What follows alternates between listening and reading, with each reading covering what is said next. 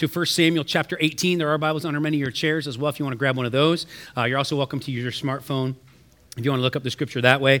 And to get us started today, I want to start with this. Today we're going to play a game because we have a church picnic today. It's game time, baby. All right? So we're going to play a game as we start off today. And so what I'm going to do is here in a minute, I'm going to put a picture on the screen. It's of a person, a character, or a thing. And I want you to shout out and tell me what goes with that thing, okay? And you'll catch it as we do it, all right? So here's the first one. The first one is Batman. What goes with Batman? Robin, so good right there. Of course, that's the old school. Some of you young folks are going, that's not Batman, right? That is Batman. That is Batman and Robin. Okay, Batman and Robin. Next one will come up, Bert. Bert and Ernie, which I think they're like related somehow, cousins or something like that. But Bert and Ernie, Sesame Street go together. Next one, peanut butter. Jelly. I actually told the first service, I feel really saddened by those of you that may have a peanut allergy, because peanut butter is just like it is like what God has given us from heaven to earth in peanut butter. So peanut butter and jelly. Next one, Chandler. Joey, good job. First service, I messed it up and said Joey. I gave the answer before I gave yeah. So Chandler and Joey, best friends. Okay, and then this last one is Woody. Buzz Lightyear, all right? Of course, the movie just came out. And so great job playing the game this morning, all right? I know it's a little early, a little lively. Joe's shaking his head at me going, Matt, what are you doing? All right?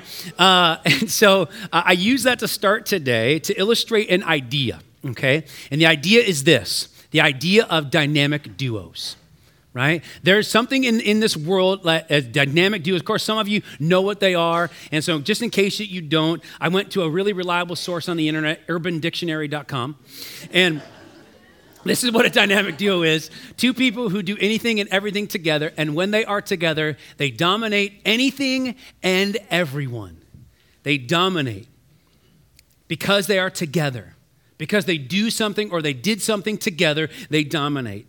And I think that's significant. So jumping in today, if you can track with me, we are starting a series that we're going to actually take us through the rest of the summer today called Rooted: Success Stories for a Relationally Bankrupt Society. And if you've been around Cornerstone over the last couple of months, you've been around me the last couple of months, you've probably heard me use the phrase that I think we're living in the most relationally bankrupt society that we've ever lived in, ever.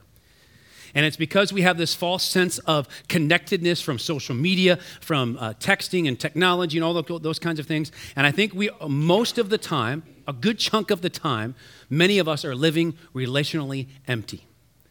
And so what we're seeing in our culture right now is that we're seeing and experiencing things that we never thought that we would see and experience. I'm looking at Jim, I'm thinking, you probably never thought 30 years ago that we'd be seeing some of the things that we're seeing in our culture, right? And I think what's happening is, in our culture, is because we've shifted so much to this technology thing and this false sense of relational connectedness that really what's driving some of this negativity is a desire in each one of us to know and be known, to have a relational connection with other human beings and ultimately God. And so to that end, in an effort to find some footing in a culture in which things are kind of messy and don't make a whole lot of sense, I thought we would go over the next several weeks into the Bible, which, by the way, when things are messy and don't make sense, going to the Bible is a good thing, right? And so trying to figure out what are some of the dynamic duos in the Bible, some success stories, if you will, that we can learn from and see what they did, see what they avoided, see what things that were in their lives that ultimately then maybe will help us be better in our culture today. Because every single one of us, right, we would like to have dynamic duo type of relationships, right? Whether that's at work and with your coworkers and being a great team, right? Or actually having a great relationship with your boss. How many of you would actually like to have a great relationship with your boss? That would be good, right? Right? Or at home, right? Like with our family and our siblings, or maybe with friends, knowing that you always have somebody has your back.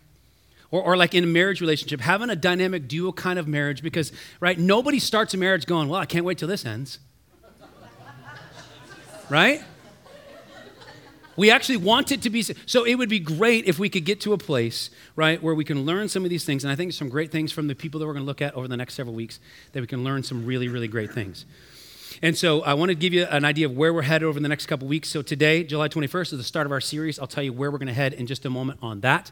Next week, we're going to do a message called Rooted in the Workplace.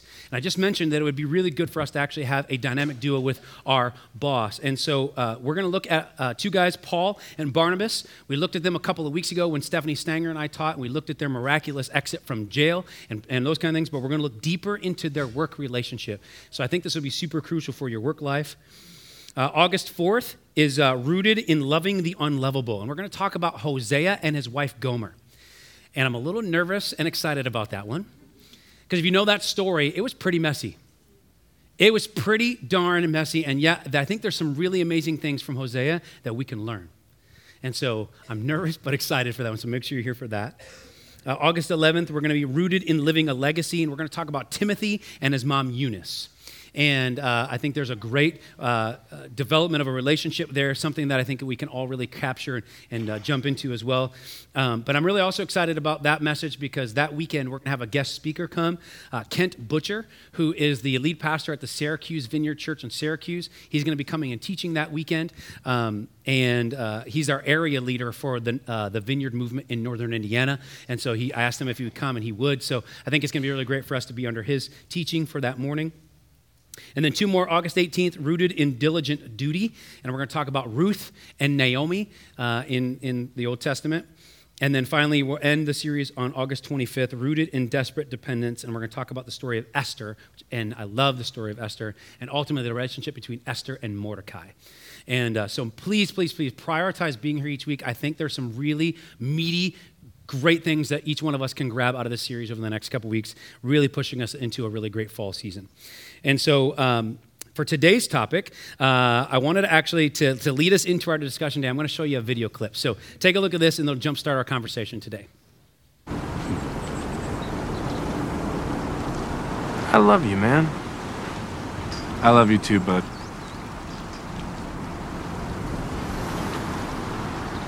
I love you, dude. I love you, bro Montana. I love you, Holmes. I love you, Broseph Goebbels. I love you, Machacha. I love you, Tico Brohe. Okay. All right. Let's continue here. All right, let's, this is getting a little awkward now. All right, let's, all right. I love that video clip. I love you, bro. I love you, Holmes. I love the whole, I love you, bro Montana, right? Makes me bring back some Joe Montana stuff from my childhood. And so I jumpstart the conversation today with that, because what that video embodies is where we're going to head today. What those two guys were talking about was brotherly love. Having brotherly love. And today, we're going to look at a friendship that kind of our first success story, if you will, in the scripture for a relationally bankrupt society between two guys who I think their relationship is one to model. And it's a guy named David, who, if you know David, he was a guy after God's own heart, which I'd like to be a guy known as that. And he was David and his buddy Jonathon. And before we look at their story, I wanted to give you a couple of scriptures about this idea of brotherly love. Because if you don't know, it's something we're supposed to look for, pursue, press into, and find in life. And so Romans 12:10 says, love one another with brotherly affection. You can put sisterly in there as well. Outdo one another in showing honor. So not only are we supposed to love brotherly and sisterly, but we're actually supposed to outdo each other in the process of it as well. And then Hebrews 13:1, let brotherly love continue. So just let it continue on and on and on. And then finally, John 13:35, by this everyone will know that you are my disciples if you love one another. I don't know about you, but I want to be more of a disciple of Jesus. And what that says is that to be more of a disciple, people will know that, and I will actually walk farther down that path if I love one another. You see, what David and Jonathon modeled followed ultimately what they had been, and ultimately what I'm going to suggest today, what we all have been called to do. Press in and let brotherly love continue. To live a life relationally rich rather than relationally bankrupt and poor. And I think there's some great keys in what we'll look at today that will reveal why and how and help us get more rooted in 2019. Because, right, this is the whole series. We want to be rooted. We want to actually be better tomorrow than we were today, next week than we were this week. So we're going to take a look at this story, which is found throughout the chapters of the book of 1 Samuel. And because it's spread many times in the Old Testament, these stories are spread between several chapters. And so we're going to look at different excerpts today. It's not going to flow very into one, like 4 or 5 verses. So we're going to be jumping around, just so you know. But before we jump into a little bit of context about what we're going to read, so a focus of our conversation is about David and Jonathon. But in this story, there's also a guy named Saul, and it's King Saul, right? He's the king, and it's actually Jonathon's dad. All right, and essentially, he has invited David into their house after he conquered Goliath, okay? He invited him to live because he's like, dude, this dude's awesome. I want him to be a part of my life and in our kingdom and all those kind of things. But then, right, there's this kind of this bad thing that happens because all the people are like, they're noticing how amazing David is. And so they're like, ooh, you know, Saul, he kills thousands, but David kills tens of thousands. And so Saul starts to get really jealous and starts, ooh, like, this ain't good. This guy's going to take over. And so now and then he's plotting to kill David. He wants David dead because he's afraid of what's going to happen. But the cool part of the story is that because of Jonathon and David's friendship, it intervenes, it rises up, and it changes the outcome of the entire story. And so let's look at it starting in 1 Samuel 18 in verse 1. It says, after David had finished talking with Saul, Jonathon became one in spirit with David, and he loved him as himself. From that day, Saul kept David with him and did not let him return to his family. So he kept him in his house. And Jonathon made a covenant with David because he loved him as himself. Jonathon took off the robe he was wearing and gave it to David along with his tunic and even his sword, his bow, and his belt. This is a pretty big deal. Like, this is a significant connection between these two guys. But see, then jealousy begins to set in Saul. Skip to chapter 19. So Saul told his son Jonathon and all the attendants to kill David. But Jonathon had taken a liking to David and warned him, my father Saul is looking for a chance to kill you. Be on your guard tomorrow morning. Go into hiding and stay there. Skip to chapter 20. The day after tomorrow, toward evening, go and wait by the stone easel. I will shoot 3 arrows to the side of it as though I were shooting at a target. Then I will send a boy and say, go find the arrows. If I say to him, look, the arrows are on the side of you, bring them here. Then come, because as surely as the Lord lives, you are safe and there is no danger. But if I say to the boy, look, the arrows are beyond you, then you must go because the Lord has sent you away. Verse 35. In the morning, Jonathon went out to the field for his meeting with David. He had a small boy with him, and he said to the boy, run and find the arrows I shoot. As the boy ran, he shot an arrow beyond him. When the boy came to the place where Jonathon's arrow had fallen, Jonathon called out after him, isn't the arrow beyond you? And then finally, verse 42, Jonathon said to David, go in peace, for we are sworn friendship with each other in the name of the Lord, saying, the Lord is witness between you and me, and between your descendants and my descendants forever. Then David and Jonathon went back to town.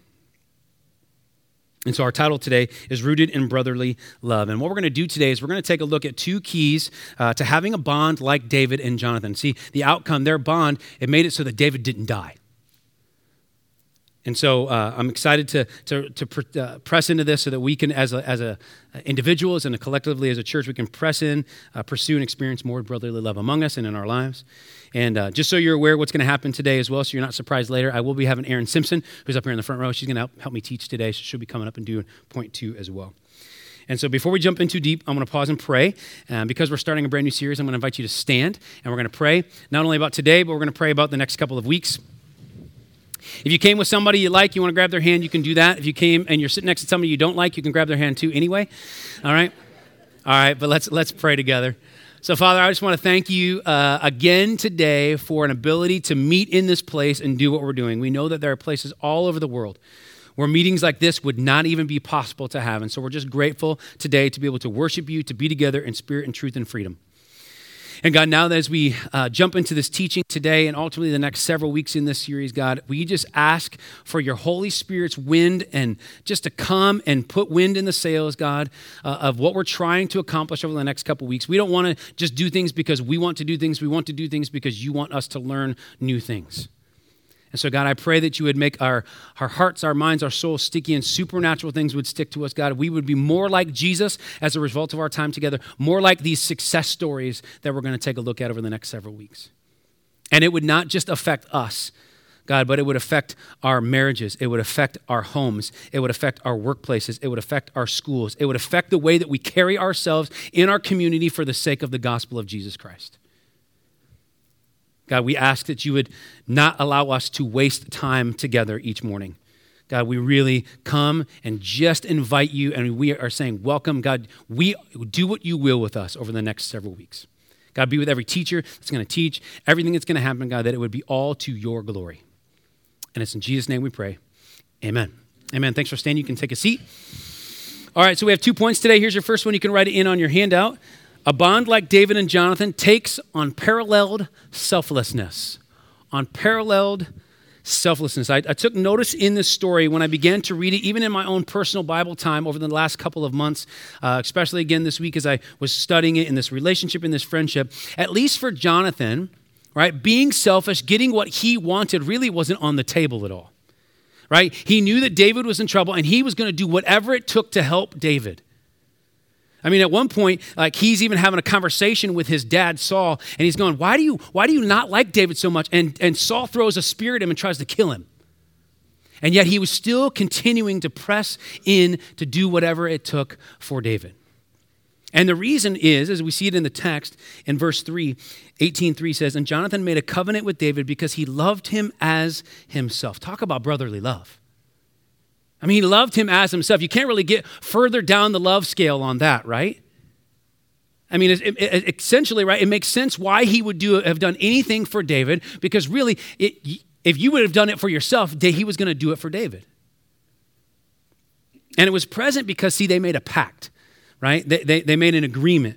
It says that Jonathon made a covenant and agreement with David. Essentially, I thought about it like this week. Essentially, they became what back when I was in elementary school, people would become blood brothers.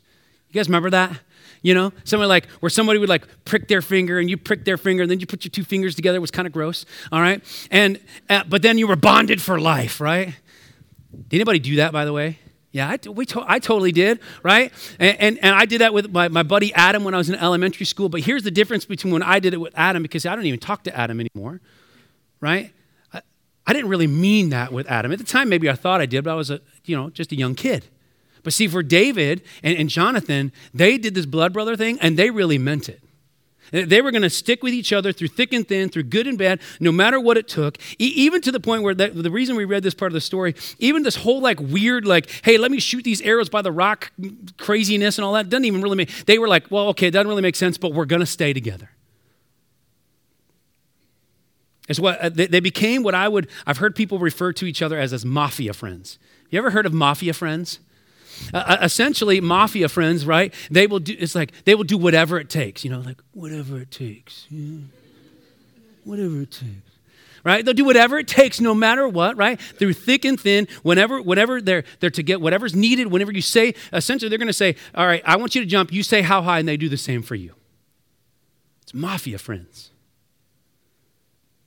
I was reminded this week of I know you guys are going to think I'm weird, but track with my mindset. I know it's going to be hard for you, but all right. So track with me for a minute. All right. I was reminded of a Friends episode. If you're not a Friends watcher, Lee and I, we pretty much live our life through Friends quotes, pretty much. And so I was reminded of an episode of Friends where Ross and Rachel, you can bring that picture up. Ross and Rachel are in an argument, and then she gets mad, and then there's this cup of fat that was that Monica had basically gotten off some meat and things like that. And so essentially to show Rachel that he was sorry for yelling at her, he says that he will drink the fat so she will go to an award ceremony with him. How many of you know that's kind of gross, right? But he was willing to do it. He was willing to, and actually later in the story, it's kind of a weird circumstances, but actually Chandler ends up actually drinking the fat for Joey. And so, again, track with me for a minute, right? How many of you know that if we actually literally think about that, when it comes to selflessness, like it's kind of like drinking the fat for somebody else in life, but being willing to do it no matter what. How many of you also know that that's not easy to do? But see, Jonathon, and what we learn from this story of David and Jonathon, that he was willing to do it even to the point where his dad was going to kill him with a spear. That's significant. And it's something that we're supposed to chase after. James 13:16 says, this is a phenomenal verse, by the way, for where you have envy and selfish ambition, there you will find, this is a guarantee, there you will find disorder and every evil practice. That does not sound like the life you want or I want. 1 Corinthians 10:24, no one should seek their own good, but the good of others. I don't know about you, but I have great moments. I have great times of this, but overall, I'm generally not great at selflessness. Most people know Matt as the my way or the highway kind of guy. But see, the story of David and Jonathon and verses like we just read makes me want to do the work out of trying to get better. And it's going to take work. And so here's a question for you to consider, come up on the screen. Is there anyone in my life I should be drinking the fat for? I know it's kind of gross to think about. But really, is there anybody in your life that you should be drinking the fat for? Is it your boss? Is it your sibling? Is it your spouse? Is it your kids? Is it your neighbor who keeps like killing your flowers? Who do you have to drink the fat for? I think it's a good question for us to consider. I know it is, as I was pondering it this week, even in the first service, I was pondering that. Like, yeah, God, like, who is it that I'm doing that with? And I need to do that better with. Some of you know this about me, but I'm a cyclist. I like to go biking, and I actually haven't done it a lot over the last couple of years because of moving and house projects and the church plant. And this is a picture of Lee and I from a couple years ago. But there's this thing in biking known as drafting. All right, and there may be another picture that'll come up on the screen. And drafting, what you try to do when you draft, when you're on a group bike ride, is you try to get as close as you can. See the similarities between David and Jonathon. As close as you can to someone else's back tire within inches. And what happens is when you get that close and you're going, 15, 16 miles an hour down the road on a road bike, what it does is the back person, their bike ends up getting pulled forward by the person in front of them. And so for our point here today, here's what I would say. I think that we need to, like Jonathon did, we need to often more often take the lead. We need to do the hard work of pulling somebody else forward. At least I know I do. When I was on a 40-mile bike ride a couple years ago, I remembered this was the first time I experienced this drafting thing, and I got really close to it. The couple was on a tandem bike, and I got really close to them, and it was amazing to me. Like I didn't even really have to pedal all that much, and my bike was just being pulled forward. And then later in the bike ride, I actually got in front, and I did the hard work, and I let somebody else draft behind me. It's a great tactic when you're getting tired. And I think it felt really good, and I was kind of putting those two parallels together, and I'm thinking, yeah, see, that's what we need to be like in our lives. But the question is, I can know how to draft, but how do I practically engage it in life? And so I got a couple practical things for you can write down on your handout, and here's your first one is take a step back. I think we need to take a step back. What I mean by that is... how many of you know that the world doesn't revolve around you? How many of you know, though, that the world doesn't revolve around me, but oftentimes I act like it does? I'm sure I'm the only one in the room. See, I think that, yes, it's our life, but folks, it's not our world, right? We are the star of our life, but the reality is nobody wants to watch a movie that stars only one person. The supporting cast in a movie oftentimes is what gives the movie depth and makes things really great. And so I think we need to intentionally take a step back in our lives, evaluate, take an inventory of our life, and see where we may regularly be selfish rather than selfless. What relationships do you and I constantly always get our way? I think if we do that, if we take a step back, we'll see maybe some areas where we can work on and maybe some really specific relationships we can work on, but we've got to step back. I think it's so easy, folks, sometimes to just do life and it passes us by. And so we've got to be intentional to take a step back, evaluate, and see maybe where we need to work on this. So that's the first thing, take a step back. Second thing is ask for help. Ask for help. Ask a mentor, an accountability partner, a friend, a spouse. And the people that know us the best oftentimes are the ones that can point out, which doesn't feel awesome sometimes, but can point out our biggest flaws because they know us well. And so they can see maybe areas where we're furthering being selfish or maybe they can actually be there when we fail and help pick us up. But ask for help. I know for me, when I actually share it with Leah or I share it with my accountability partner, like, hey, I really want to get better at this thing. I want to improve. How many of you know that I more often can actually accomplish that? Because I shared that with somebody else. We wrote that down as a goal and they're checking in with me. And so I think we need to do the same. I think we need to ask for help. And I think if we do those two things, take a step back, ask for help, I think that we can move the needle. I think we can be better than we were yesterday, be better next week than we were last week. And it will always be a struggle because we have sinful tendencies, but ultimately we can see improvement. And so that's the first thing. A bond like David and Jonathon takes unparalleled selflessness. Like I mentioned right now, Erin Simpson's going to come up and give us point number 2. And as we switch the microphones, I am going to give you point 2 so you can write this in on your handout. Point 2 is this: a bond like David and Jonathon takes third-party involvement. Third-party involvement. If you notice that picture there, right, the stool does not have a third leg, right, and it's fallen over. So third-party involvement. Why don't you guys give Erin a big round of applause this morning?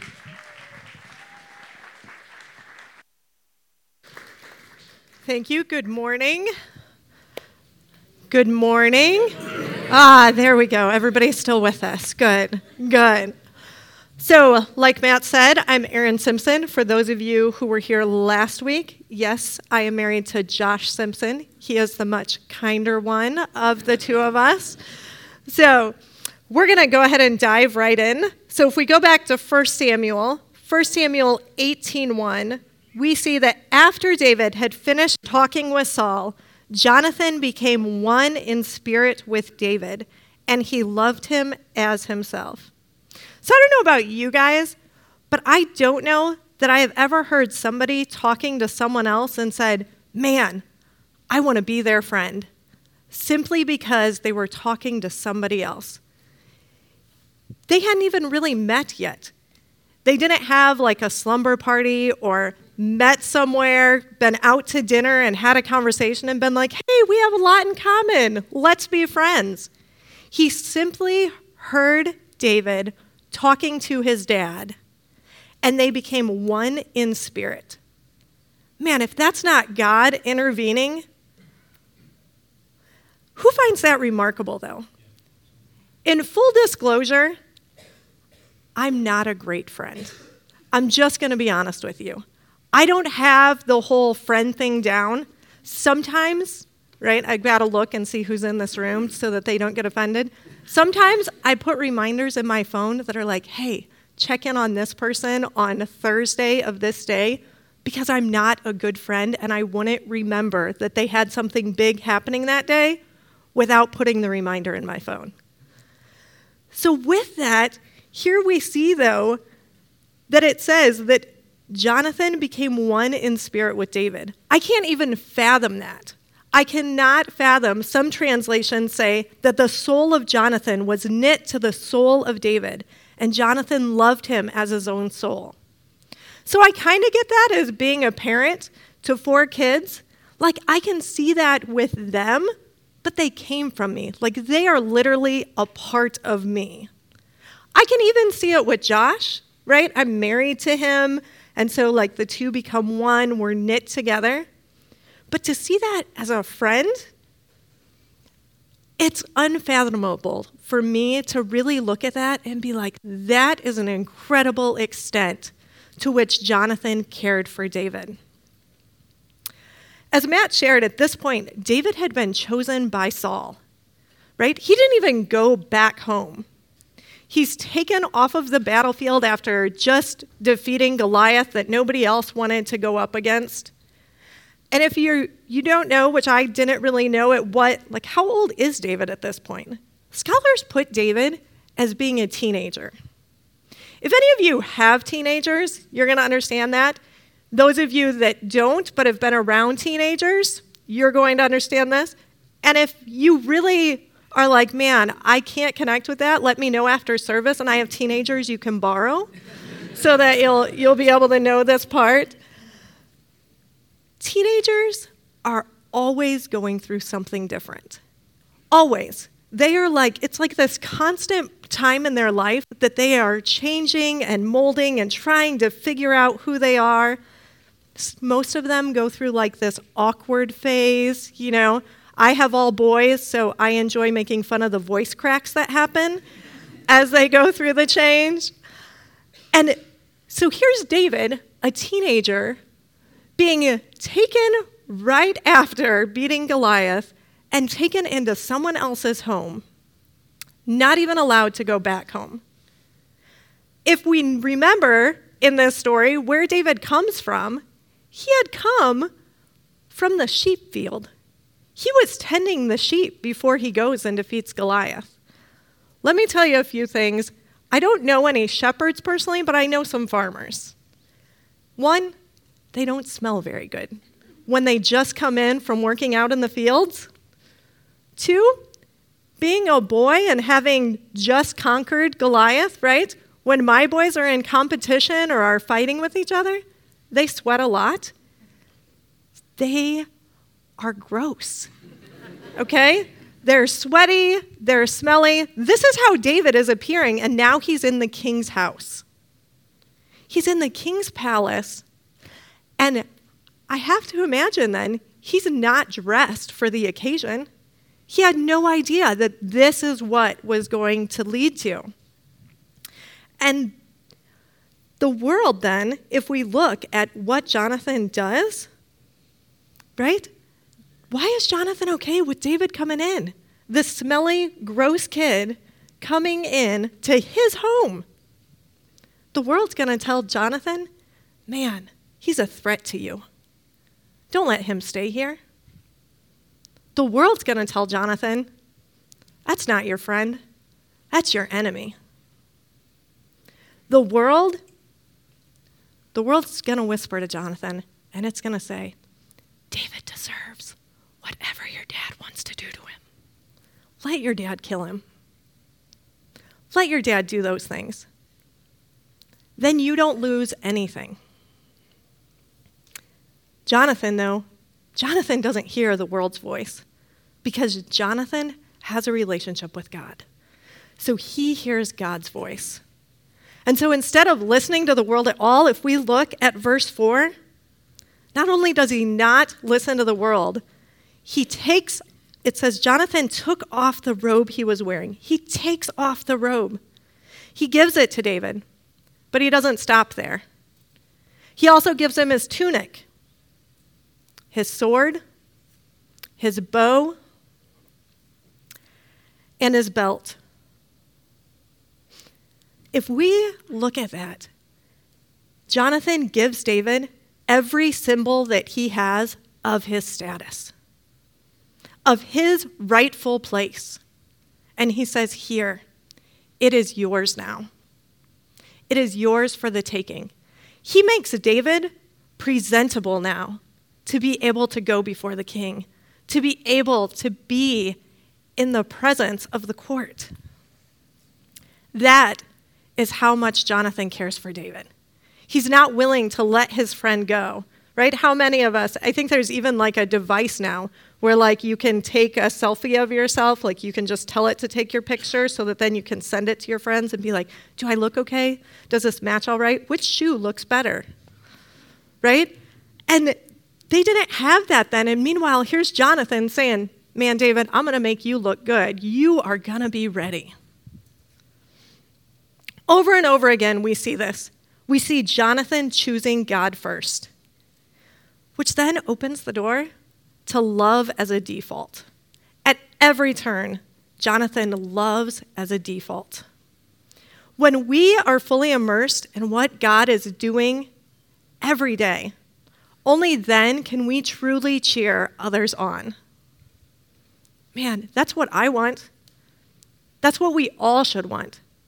But it's not easy. It's incredibly hard. It's incredibly hard for us to do. It's hard for me to cheer for my colleague when they get the promotion that I wanted. It's hard for me to cheer on another kid when they get the position that my kid wanted. But yet, I want to be the person that's able to cheer for other moms. I want to be the person that's able to cheer for other dads and for grandparents.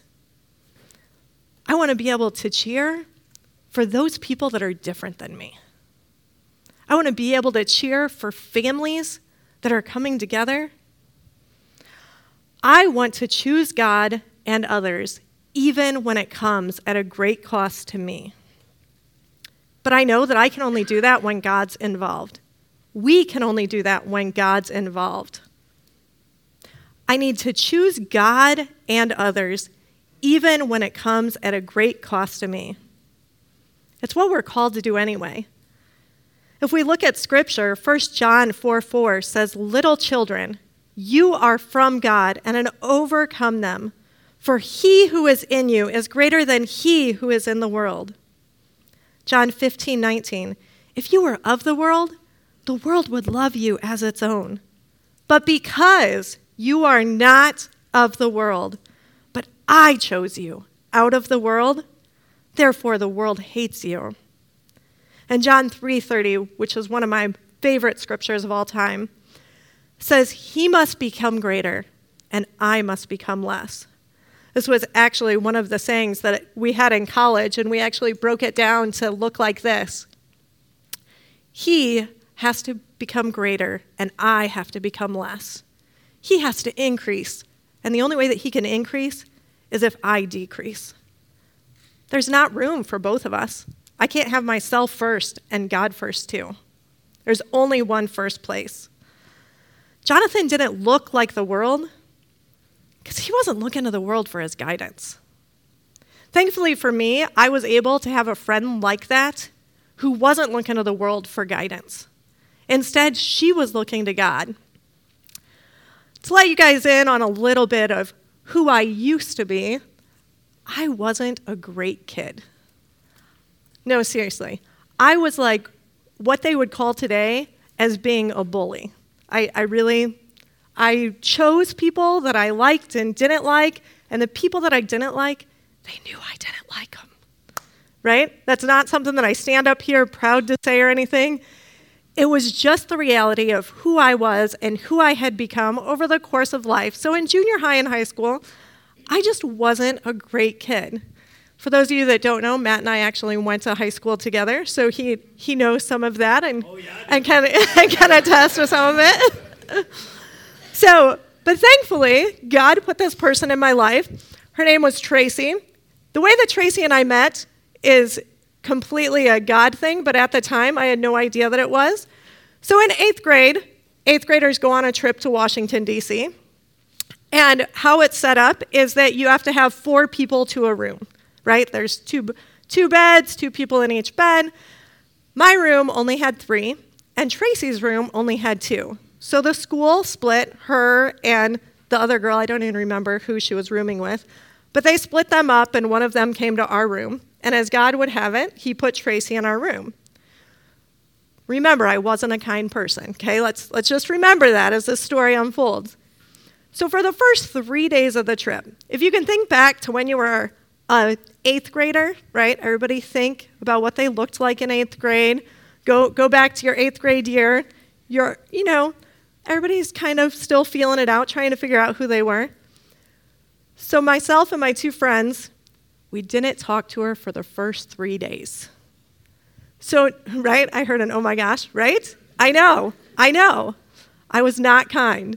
So the first 3 days go by. Can you imagine what Tracy went through in those 3 days? She's in a hotel room, in a city, visiting it and stuff, and she's not being talked to. Yeah, that was terrible. Finally, on Thursday and Friday, she starts to make her way in a little bit. She's still not necessarily a part of our group, but we weren't ignoring her anymore, right? I wouldn't call us friends, but we were... we had some pictures together. We did things like that. So now we get to high school. We have a couple classes together. She's always very kind, very sweet, always says hi, things like that. It was fine. And then something happened in my life where I was having just a terrible day. And she came and she's like, hey, do you want to go somewhere and talk? And me, not being a kind person? I was like, no, not at all. I'm good. Thanks, though. She followed up later in the afternoon, and she's like, hey, after school, do you just want to go out to my car and talk? And I was like, you're okay? Like, all right, we can go out to your car and talk. So at the end of the conversation, after Tracy asked some pivotal questions to get me to open up and stuff, she then was like, hey, I need to pray for you. And I was like, whoa. I'm like, I don't really do that anymore. To let you know, I did grow up in church, but the way that we grew up was we went to church on Sunday morning, and we were the van that, like, we were yelling at each other as we pulled into the parking lot. But then as soon as we got out, we were like, oh, good morning, Maria. It is great to see you. Oh, yes, Jim, the sun is shining. It's a glorious day to be going to God's house. That was my family. And so we were like the good Sunday morning Christians, but then the rest of the week, it was whatever we wanted to do, we did. And so for Tracy to be like, hey, let me pray for you, I was like, okay, but just so you know, like, God and I aren't exactly there. So you do what you feel like you need to do, and I'll sit here and let you do your thing. So she did, and that honestly is how what she called car chats began. So freshman year, sophomore year, and partway through junior year, I had a friend in Tracy that was willing to go out to the parking lot and sit with me and listen to what was happening, even though I wouldn't sit with her at lunch, even though I didn't talk to her in the classes that we had together, even though I didn't invite her to parties, even though we didn't hang out with the same friends. The world would have told Tracy, she is not worth your time. She is using you, and you need to walk away. But Tracy wasn't listening to the world, thankfully, because I don't know where I would be today had she been. Had Tracy not showed me that there was a difference in Christianity, that there was a different way to live, Tracy didn't just go to church on Sunday morning and leave it at the door. Tracy lived it out every time that she was willing to go and sit in her car and listen to me and pray with me and pray for me. You can go ahead and put the picture of Tracy and I up. Tracy and I actually ended up going on our our spring break trip together. We were in each other's weddings. We've sent gifts when each of us have had children, and we're still in each other's lives at different points. We don't live close by each other anymore, but whenever we connect, man, it's like no time has passed, because she put God first, and by putting God first, she was able to reach out to a kid that was pretty messed up, just like Jonathon did. Jonathon put God first, and as a result, he was able to reach out to David. He was able to be the friend that David needed at a time when everything in life was changing. He didn't go home to his family. He had a new family now. He was now being put in charge of an army.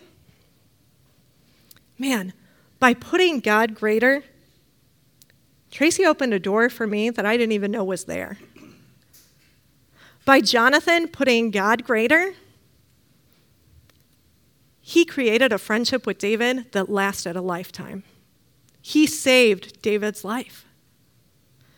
By making God greater, we're relying on a hope and freedom that he gives to each one of us and wants to give to the people that he has brought into our lives. Jonathon's dad wanted to kill David. They didn't have an easy friendship. They had so much going against them, but yet, and it's a big yet, they knew that what God wanted for each of them was so much greater. And they trusted that. They had to trust that. They didn't have social media to be able to check up on one another. They weren't able to say, oh, hey, it looks like they're doing great. Oh, look, David got married again. Look, David's doing this.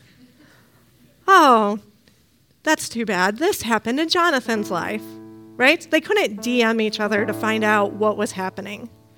They had to trust that their friendship that they had shared, that they were brought together because of what God had for them. So I want to invite you guys to stand. I want to invite the worship team up. And as we sing this next song of Be Thou My Vision, if we can sing it and want God's vision for our friendship, to be able to see people through His eyes.